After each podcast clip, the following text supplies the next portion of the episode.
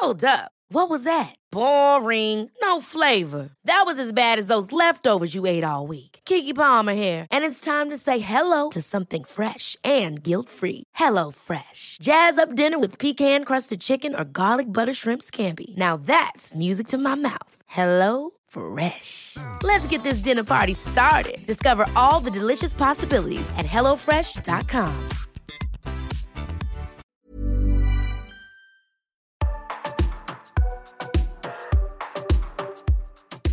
Hello, and welcome to HuffPost's new weekly podcast, Am I Making You Uncomfortable? Presented by me, Brogan Driscoll. and me, Rachel Moss.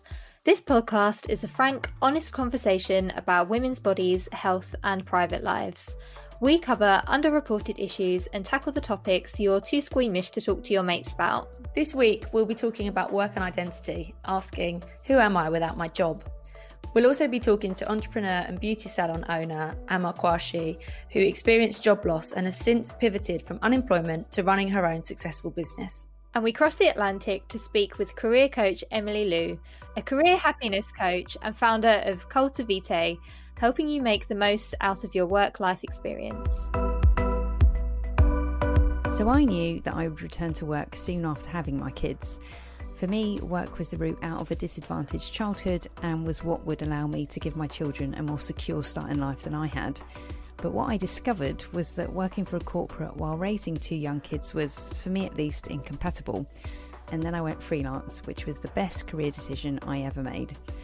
Today, I feel more secure than some of my employed counterparts. But as a freelancer, I feel I'm always in a position to generate income or to take early action when I can see that the market is changing. Plus, it means that I can be myself when working with my clients. They choose to work with me because of who I am, not the company that I work for. I think being laid off was not as much of a big deal as I expected it to be, in part because sometime last year I made this conscious decision to decouple who I am with what I do, much to the surprise of my friends and family. I remember this point in my life when my dad used to go around telling my people, oh, my daughter is so and so, you know, he would always narrate my designation. And I remember telling him that, you know, dad, that's what I do, it's not who I am. If you want to join the conversation on social media, use the hashtag AIMYU. So, the central question we're asking this week who am I without my job? We know will be quite a raw question for a lot of people listening at the moment. We know that some of you listening might be facing redundancies. Some of you might be on furlough and wondering what will happen with your work when the furlough scheme ends.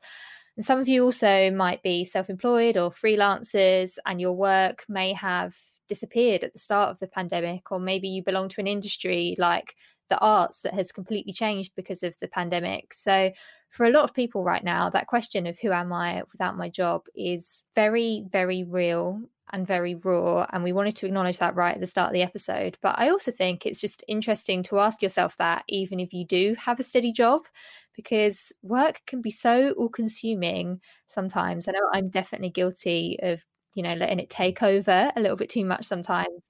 So I think it is really good to like step back wherever you're at and just say, if this was gone tomorrow, who would I be and would I be okay? What do you think, Brogan? Does work form a big part of your identity or identities in general, do you reckon? Yeah, I think work has always been quite a central part of my identity. Well, at least since I've been of working age.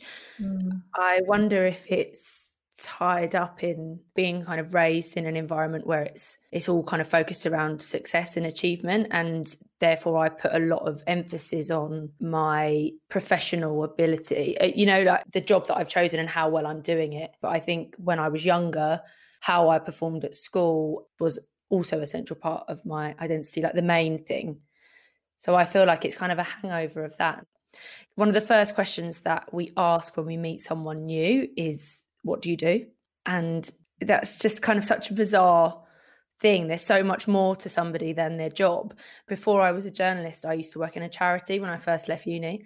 And the difference between how people reacted to me then when I said I work for a charity, it was a big health charity, like doing raising loads, tons of money, helping lots of people, like a very kind of admirable career path. When I said I worked in a charity, people would say, Oh, that's nice. It's cute. Yeah, that's cute. Whereas yeah. now that I say I work for HuffPost, I'm a journalist, people are like, oh, that's really cool. But yeah, it's so clear that people judge you based on on your on your occupation which is kind of crazy i wonder why that is yeah totally i'm also quite jealous of people who have an identity that's not wrapped up in their jobs actually because i think we should say not everyone is like us some people are completely free from that one of my family friends has always had quite a healthy relationship with work in that she's like my job pays the bills i'm hmm. happy mm. but it's not my life but she has never defined herself by job she doesn't really talk about her job whenever we meet up and her instagram bio says like sister dog mum loves cooking or something ridiculous like that. My mm. Instagram bio says I'm a journalist. And a lot of my mm. friends will say, you know, actor or whatever they do as jobs, you know, school teacher. A lot of us have in our social media bios our jobs, and this one particular family friend doesn't. And I think, why have I got mine? Why do people need to, why is that the mm. first thing that I think of? So it's quite refreshing when you meet someone who has broken out of that societal mm-hmm. expectation that's a really interesting point because I also have all of my basically my CV written in my bio or as much as I can fit in. I wonder if it's in industries like ours, social media is like a shop window to who mm. we are and our work is very you mentioned actors as well. I'm sure they're also maybe it's kind of social media and and the professional and the personal is kind of bled into one another. Something also to say when we're talking about careers and career choices and career making a career change is that there's a huge privilege in choosing what, what career path you want to go down and also being able to change it later in life rather than having to take a job out of necessity or because you need to earn money straight after leaving school to support family or other dependents. So while there are a lot of people facing uncertainty right now, changing career or changing work is not an option for everybody. So that's something to bear in mind, obviously, when we're talking and when we're talking to our guests. Yeah, yeah, definitely. A great inspiration in this area actually is our former colleague, Poorna Bell, who, if you've not heard about her, she is a journalist who's now an author.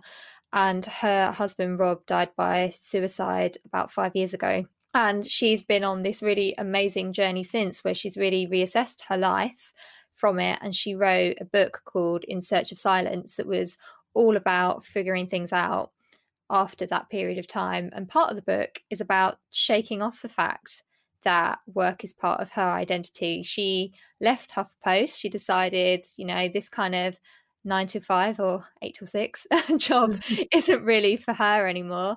And she's doing her own thing and she's happier for it. And I think reading those stories every now and then is a great reminder that you're so much more than work. You can enjoy it and you can f- feel fulfilled by it, but it doesn't have to be the be all and end all. And um, I'm really, really excited to speak to our guests about that, actually, particularly Amma, because I know she's been on a similar journey herself in changing everything she did and what she stood for. And hearing those stories kind of reminds you that you can do it if you want to. When I lived in Spain, the issue of work just never came up in conversation. In fact, you could be friends with somebody for years and never really know what they do for a job. Um, you know, you talk about other things, life, politics, books, cultural stuff, but um, you just never probed into it. And when a Spanish friend of mine moved to the UK, they were so shocked that, um, you know, it's the first question that you ask. And that felt really intrusive to them. It felt really um, personal and a bit judgy.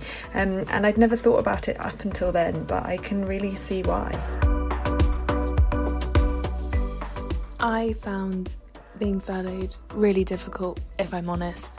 I know some people loved it um, but for me, I really didn't know who I was, um, which is embarrassing when, you know, we always tout those mantras like, I am more than my job or there's more to life than work. But for me, when my job was taken away from me without my choice, I really didn't know what to do. I struggled to fill my days, I struggled to find a purpose, and that's really embarrassing to say.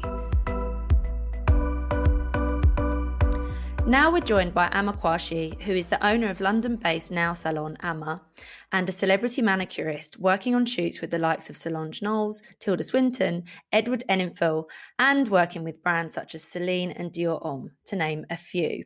Amma started her career in TV and then moved to advertising, where she was made redundant in 2013. That whole difficult roller coaster inspired her to pursue her dream job of nails. Welcome to the podcast. Hi. First of all, we wanted to say congrats. Uh, we hear that the salon's open and ready for business again, which must be a huge relief for you. Huge relief. I actually was in Wales for a job, so I wasn't there when we reopened.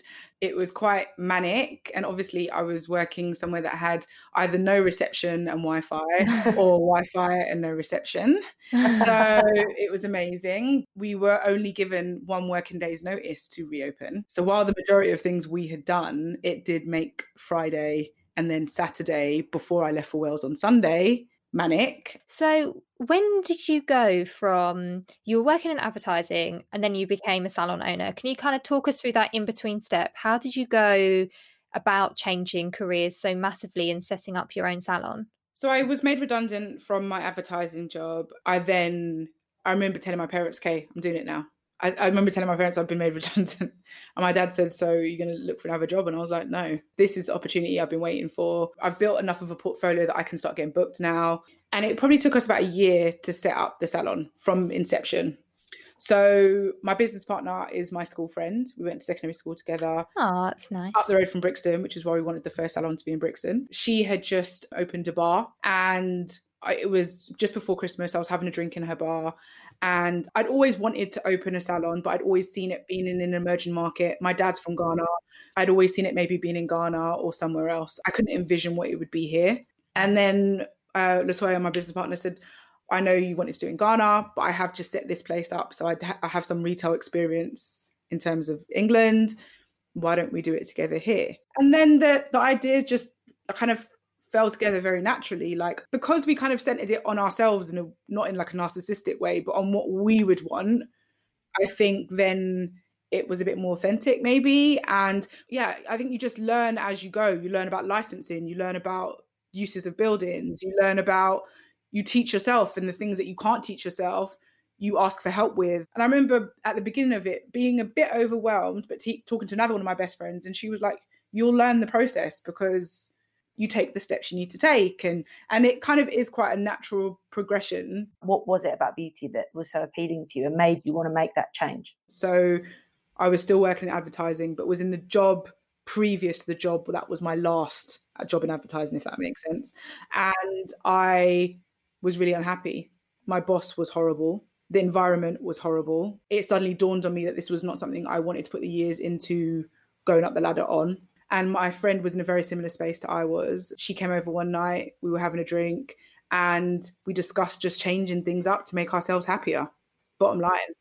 So she enrolled in a hair course, I enrolled in a nail course and a jewelry design course because they were two things that I'd always loved. We hear people talk about finding their calling. Tell us your secrets. How did you know, like, this is my thing?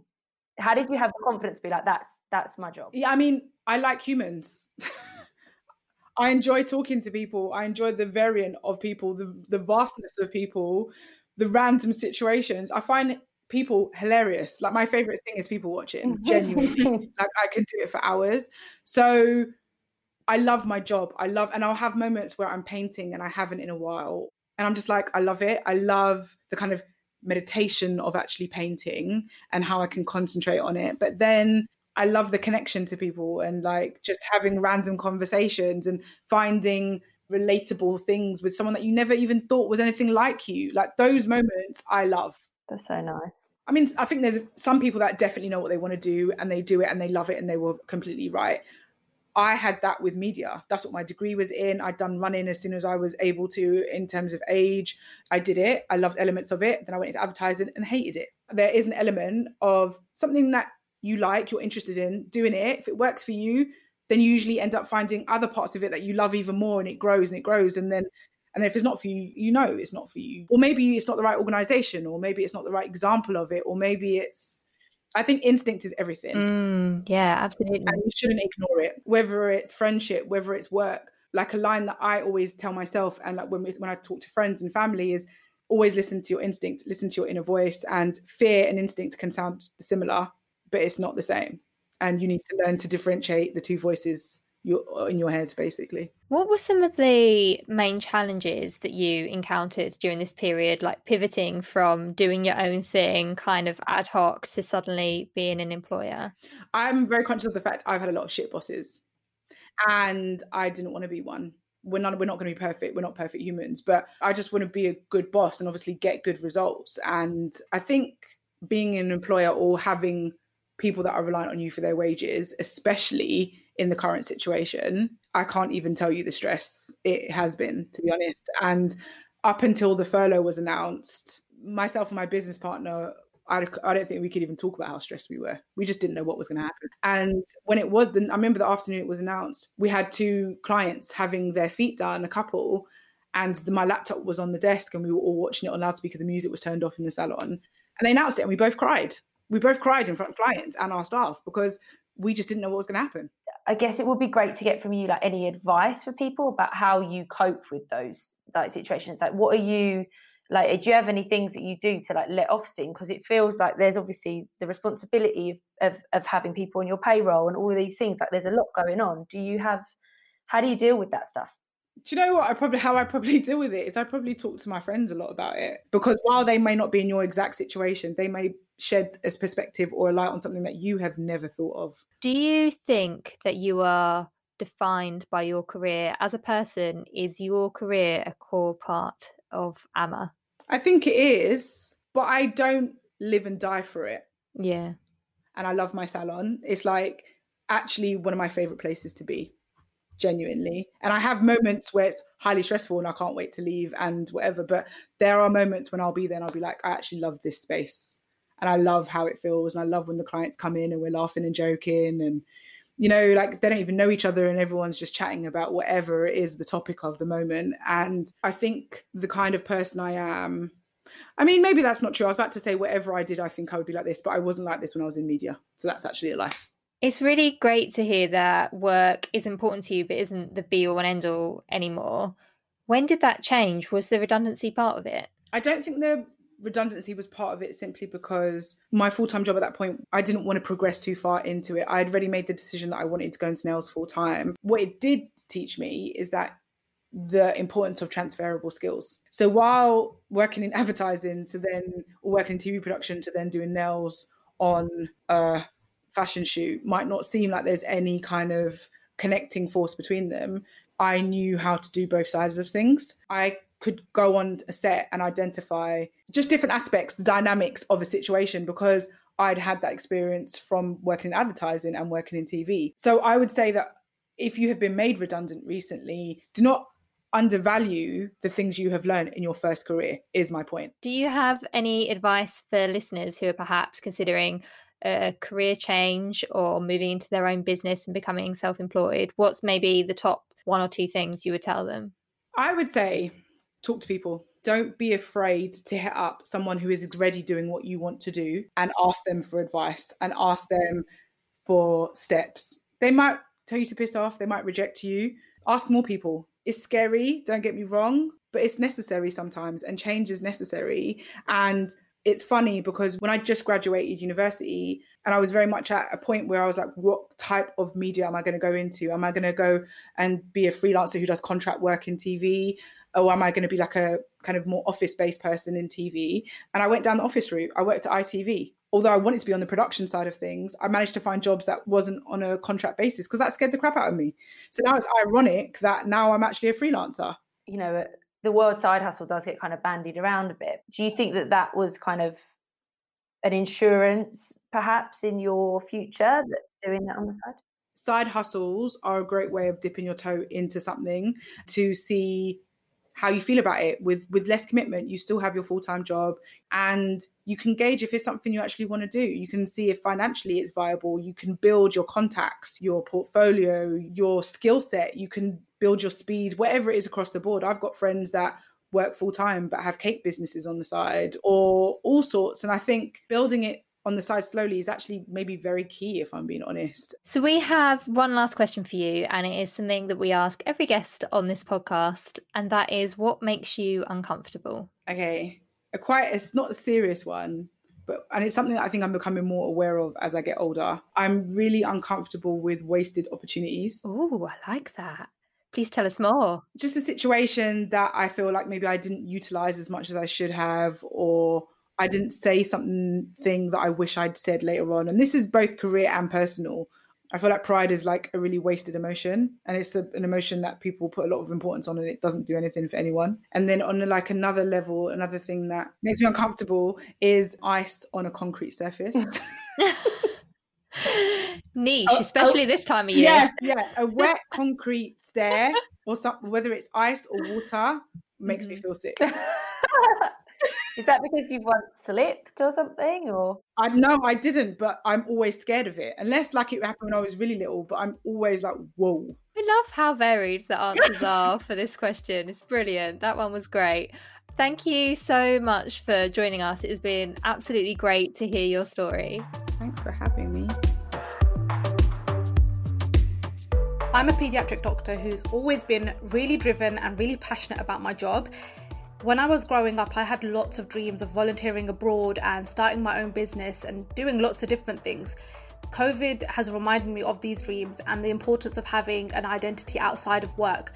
Many people in the medical field find that their life is their work, and this is a really unhealthy outlook. And over the last few weeks, I've consciously taken some time to think about how I can balance all the different areas of my life. And I'm so glad that I've done this because I feel like I've found my mojo again. I'm feeling really happy within the work that I'm doing professionally, but I have so many ideas of things that I can do outside of work that are going to now become a part of my identity too.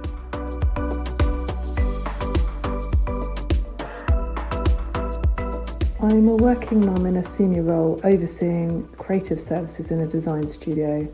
I became a stay at home mum overnight when I was furloughed a couple of weeks into lockdown.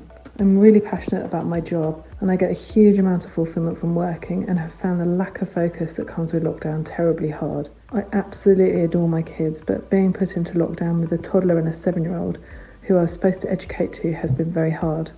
Prior to COVID, I felt really guilty for being a working parent. Now I realise I'm a better parent when I'm working, and that makes me a better person too. I'm not the best parent when I feel lost and not myself, which is how I feel without my work.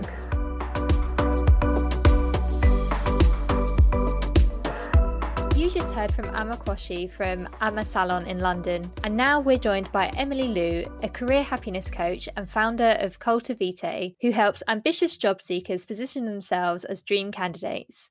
She's a former recruiter and headhunter for Fortune 500 companies like Google, Amazon, Uber, and Facebook. So, Emily, thank you so much for joining us. I'm so excited to be here. Thank you for having me. So, tell us how you became a career coach and also how do you work with clients in a typical session? Well, contrary to popular belief, I did not have my whole career figured out. Um, I feel a lot of us just kind of fall into our careers, so to speak. Really, I was completely lost in my 20s, uh, just kind of taking any jobs that came along. And one of them happened to be recruiting, and that actually was a perfect fit. But after doing that for about six years, I realized as a recruiter, we're not really allowed to give honest feedback and constructive feedback as to oh. Why people can't progress. Right. Didn't know that. Yes, a lot of job seekers want that, but they have to understand as a recruiter, we're compensated for our time and we're also compensated on finding the best match, not necessarily helping somebody identify, you know, this is what you should have said instead, or this is where the disconnect was. And so as I started to do some research and started talking to people in the industry, I realized that career coaching really was the field that allowed you to give the honest, constructive feedback, really help people understand what it is that they want to do and help them get there. We obviously right now we're we're living through uh, quite a crazy time in terms of the job market. Many people are losing their jobs and facing redundancy.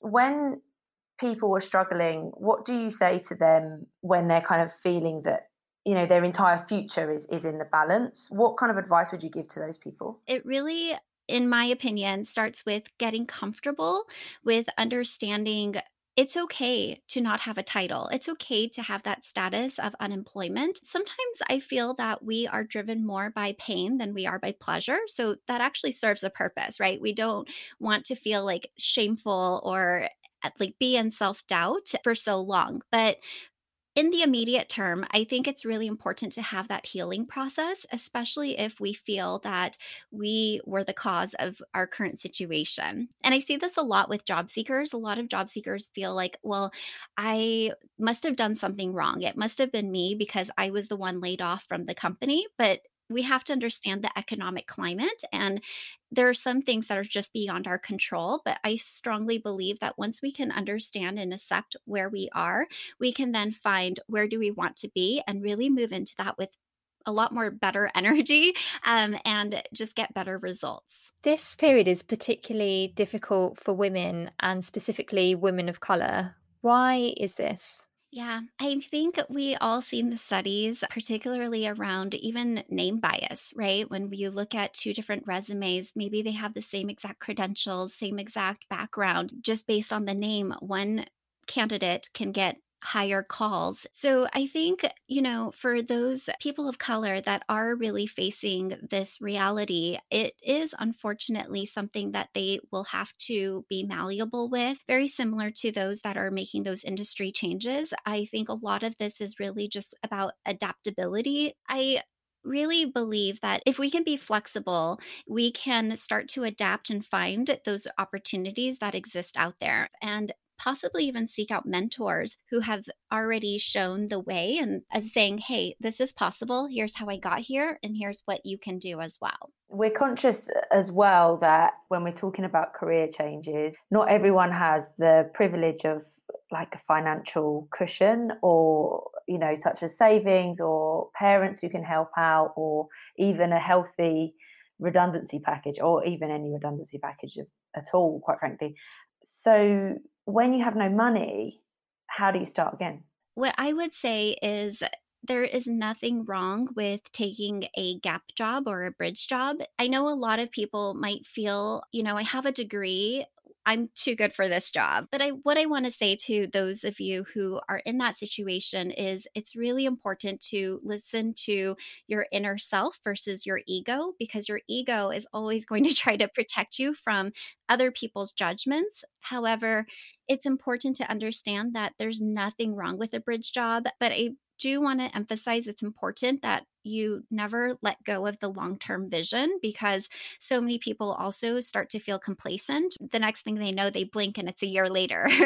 so, really, just kind of having that short term and that long term plan in place is key. So, every week, no matter what topic we're talking about, we get listeners to um, share their experiences with us. So, we've got some listeners who have shared testimonials about work and identity this week. So, we were planning to just play one or two for you and see what your thoughts are around them. For many people, work defines them, and I've definitely felt like it defines me.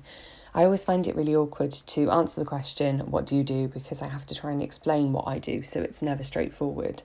And especially during lockdown, work has changed for so many people, and some people now feel uncomfortable answering the question, What do you do? because sadly they've been made unemployed or furloughed.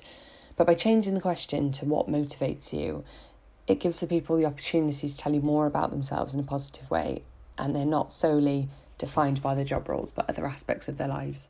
Your business is obviously career coaching, so you talk about careers a lot, but would you encourage people to also say what motivates you? What do you think about that testimonial?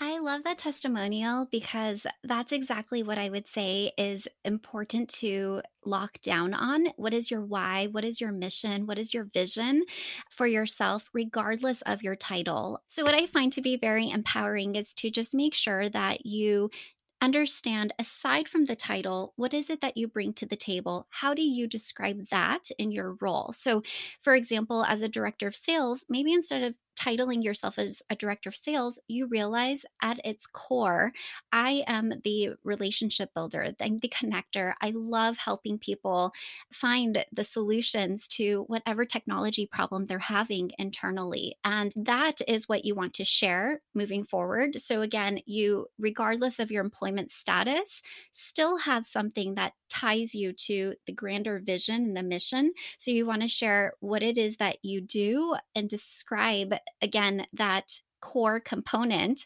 And that leads to a far more interesting conversation. It also allows whoever is listening to really engage with you so that they can help you identify where you would be matched internally to the company. Because again, not everybody understands what these titles are, especially company to company.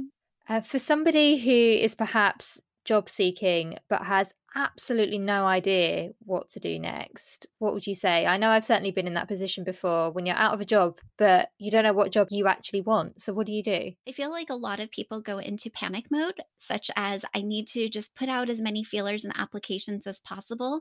But I've talked to people who have shared they applied to over 300 jobs and gotten one or two interviews. So it may feel productive, but really the best thing that you can do for yourself at this time is just really st- step backwards and start to identify well, what do I want to do? Why am I interested in this path? What is it that I can bring to the table? And really start to map all of these things out before you even start to put it onto paper and come up with your strategy. Being in lockdown and working from home since March has seriously made me reconsider my career path. While I feel lucky I still managed to keep a job, it also made me realize that after 10 years as a project manager, I felt stuck in a career that didn't make me happy.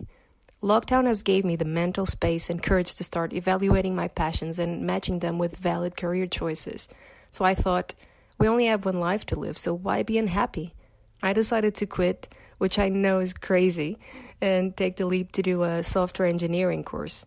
So I'm just hoping 2021 will bring positive change does that does anything said in that testimonial kind of sound familiar is that something that you're hearing from your clients Absolutely. And I think this goes back to just really understanding that we are multi passionate, multi dimensional people.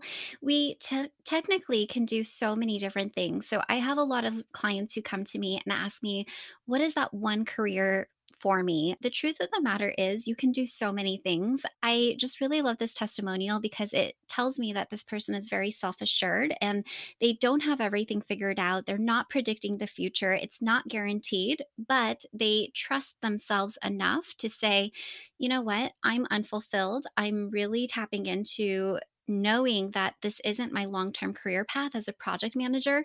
And it is scary to say goodbye to something that you spent 10 years in, really dedicating and focusing on, to then pivot and completely redefine their careers. So, what I would say for people who are not entirely sure about what it is that they want to do next. Again, it isn't necessarily what it is that you're doing. You can do so many different things. You can find that golden thread between all of the different jobs that you are interested in. You know, just map out all of these different titles that excite you. And really on the right hand side, write why they're exciting to you. What is that skill set that you're going to be utilizing, or what about that career gets you really invigorated? And for anybody making a career transition, I always talk about how important it is to network because you know, you are competing against other candidates that do have the skills and qualifications or the last matching title. So you really want to start building those connections and talking to the people who are in those departments these are your going to be your internal advocates that then pass on your resume to the hiring manager or tell you about that opening before it's ever posted. And this is how so many candidates by the way get the jobs that they're unqualified for.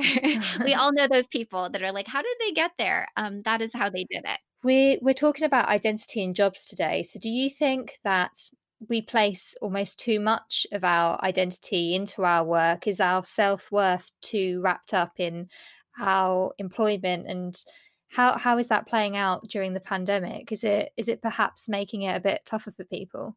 Wow, that is a really interesting question. It's a and, big one. yeah. what I would definitely say, again, because I know we spend about a third of our lives and our careers, it definitely plays a big factor of it. However, if we're always seeking that external validation, I don't think we're ever going to be fully content or satisfied. I always tell people that you have to start with the inner validation. So if right now you feel I am only smart enough if I have the VP title.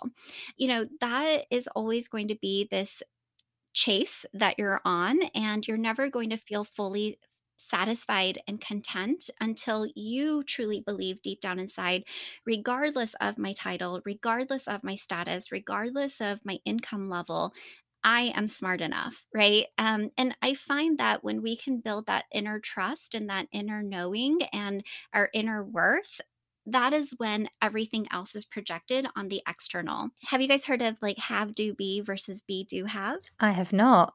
No. So, so, a lot of people fall into the have, do, be. So they'll say things like, when I have my dream job, then I'll do all of the things in my career, like I'll be able to run a leadership meeting. So it's really the have, do, be. Whereas the opposite needs to be be, do, have. So we need to be a leader first. We need to step into that leadership. So then we start hosting these leadership meetings. And then we have that VP title or that title that we get. So the minute we can start stepping into that, that's when everything starts to shift externally for us. God, I've never heard that before, but it makes so much sense. Do you think now during the pandemic is a good time for that shift? Is it the right time for people to have a bit of a reset? I absolutely think that if you have extra time on your hands, I know for one, I do, it's definitely a really great time to get introspective. I really encourage people to do some super thinking, which is basically just carving out five to 10 minutes of alone time. It is crazy how few of us allow ourselves this time to just have independent thinking. And what I would say is, you know, even having like a piece of paper out with just one question that you want to ask yourself and giving yourself that dedicated five to 10 minutes of just sitting there and brain dumping all of your stream of conscious and your thoughts on paper. It's amazing how many insights you can get and how many answers you have within you when you just sit still enough to give yourself the space and the opportunity to listen. We've just got one last question for you, which we put to all of our podcast guests. Uh, and that is what makes you uncomfortable? I would say public speaking, uh, but really just anything being in the spotlight. And so, even saying yes to a podcast like this, my initial reaction when I got the email request was, no, I'm going to pass up on this. But I was like, no, no, no, no.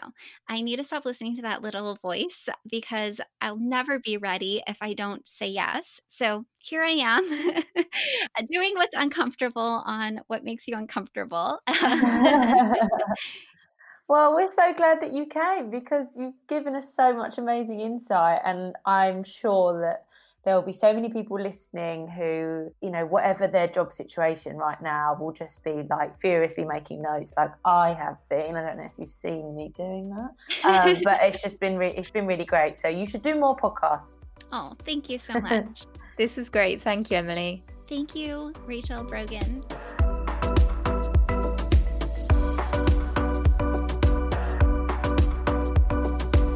So that was Emily Liou, and I thought she had some really brilliant, brilliant tips. Actually, I loved how some of the career tips that she gave for people feeling a bit lost at the moment are fast things that you can do in five minutes. When she said, just you know, even just taking five or ten minutes out for yourself can make a difference. And I think as well that's so useful to highlight because we know that a lot of people haven't had that much time in the pandemic actually. We're talking about how we've all got more time at the moment but for a lot of parents who are juggling job hunting with homeschooling they are frazzled. We we hear from a lot of parents and we can't imagine how tough that would be. So i think it's great that emily's tips are kind of short and sweet and hopefully everyone can find something a little bit useful in there Mm-hmm. I loved what she said about thinking about job hunting or career change as like it doesn't all have to be figured out right now, and you don't have to spend weeks thinking about it to figure it out. Like everything you do is like progress kind of in the right direction or in a direction. I also loved hearing Amma's personal story earlier. She is obviously so successful and so cool. Like, I can't stress how cool her job is. She does nails for like Solange Knowles. What the hell? That is amazing.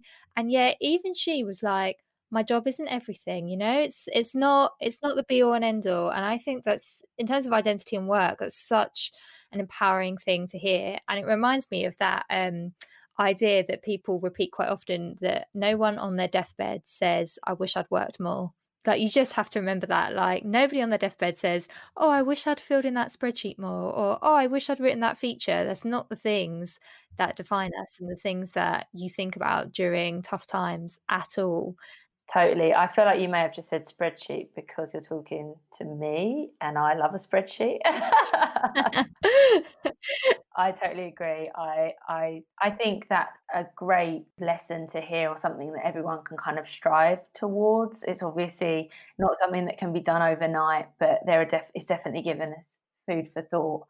Um, another thing that I try and remember, but I probably forget quite often, uh, work to live rather than live to work.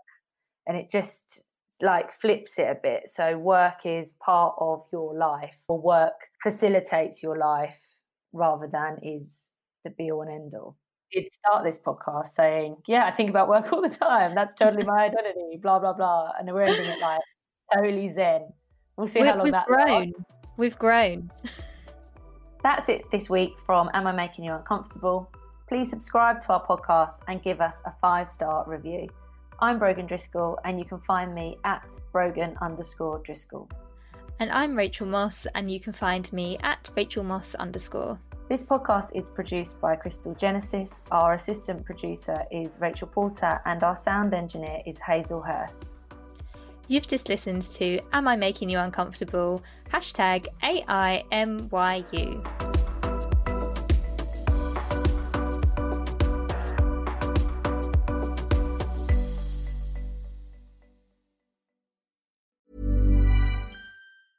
Hey, it's Danny Pellegrino from Everything Iconic.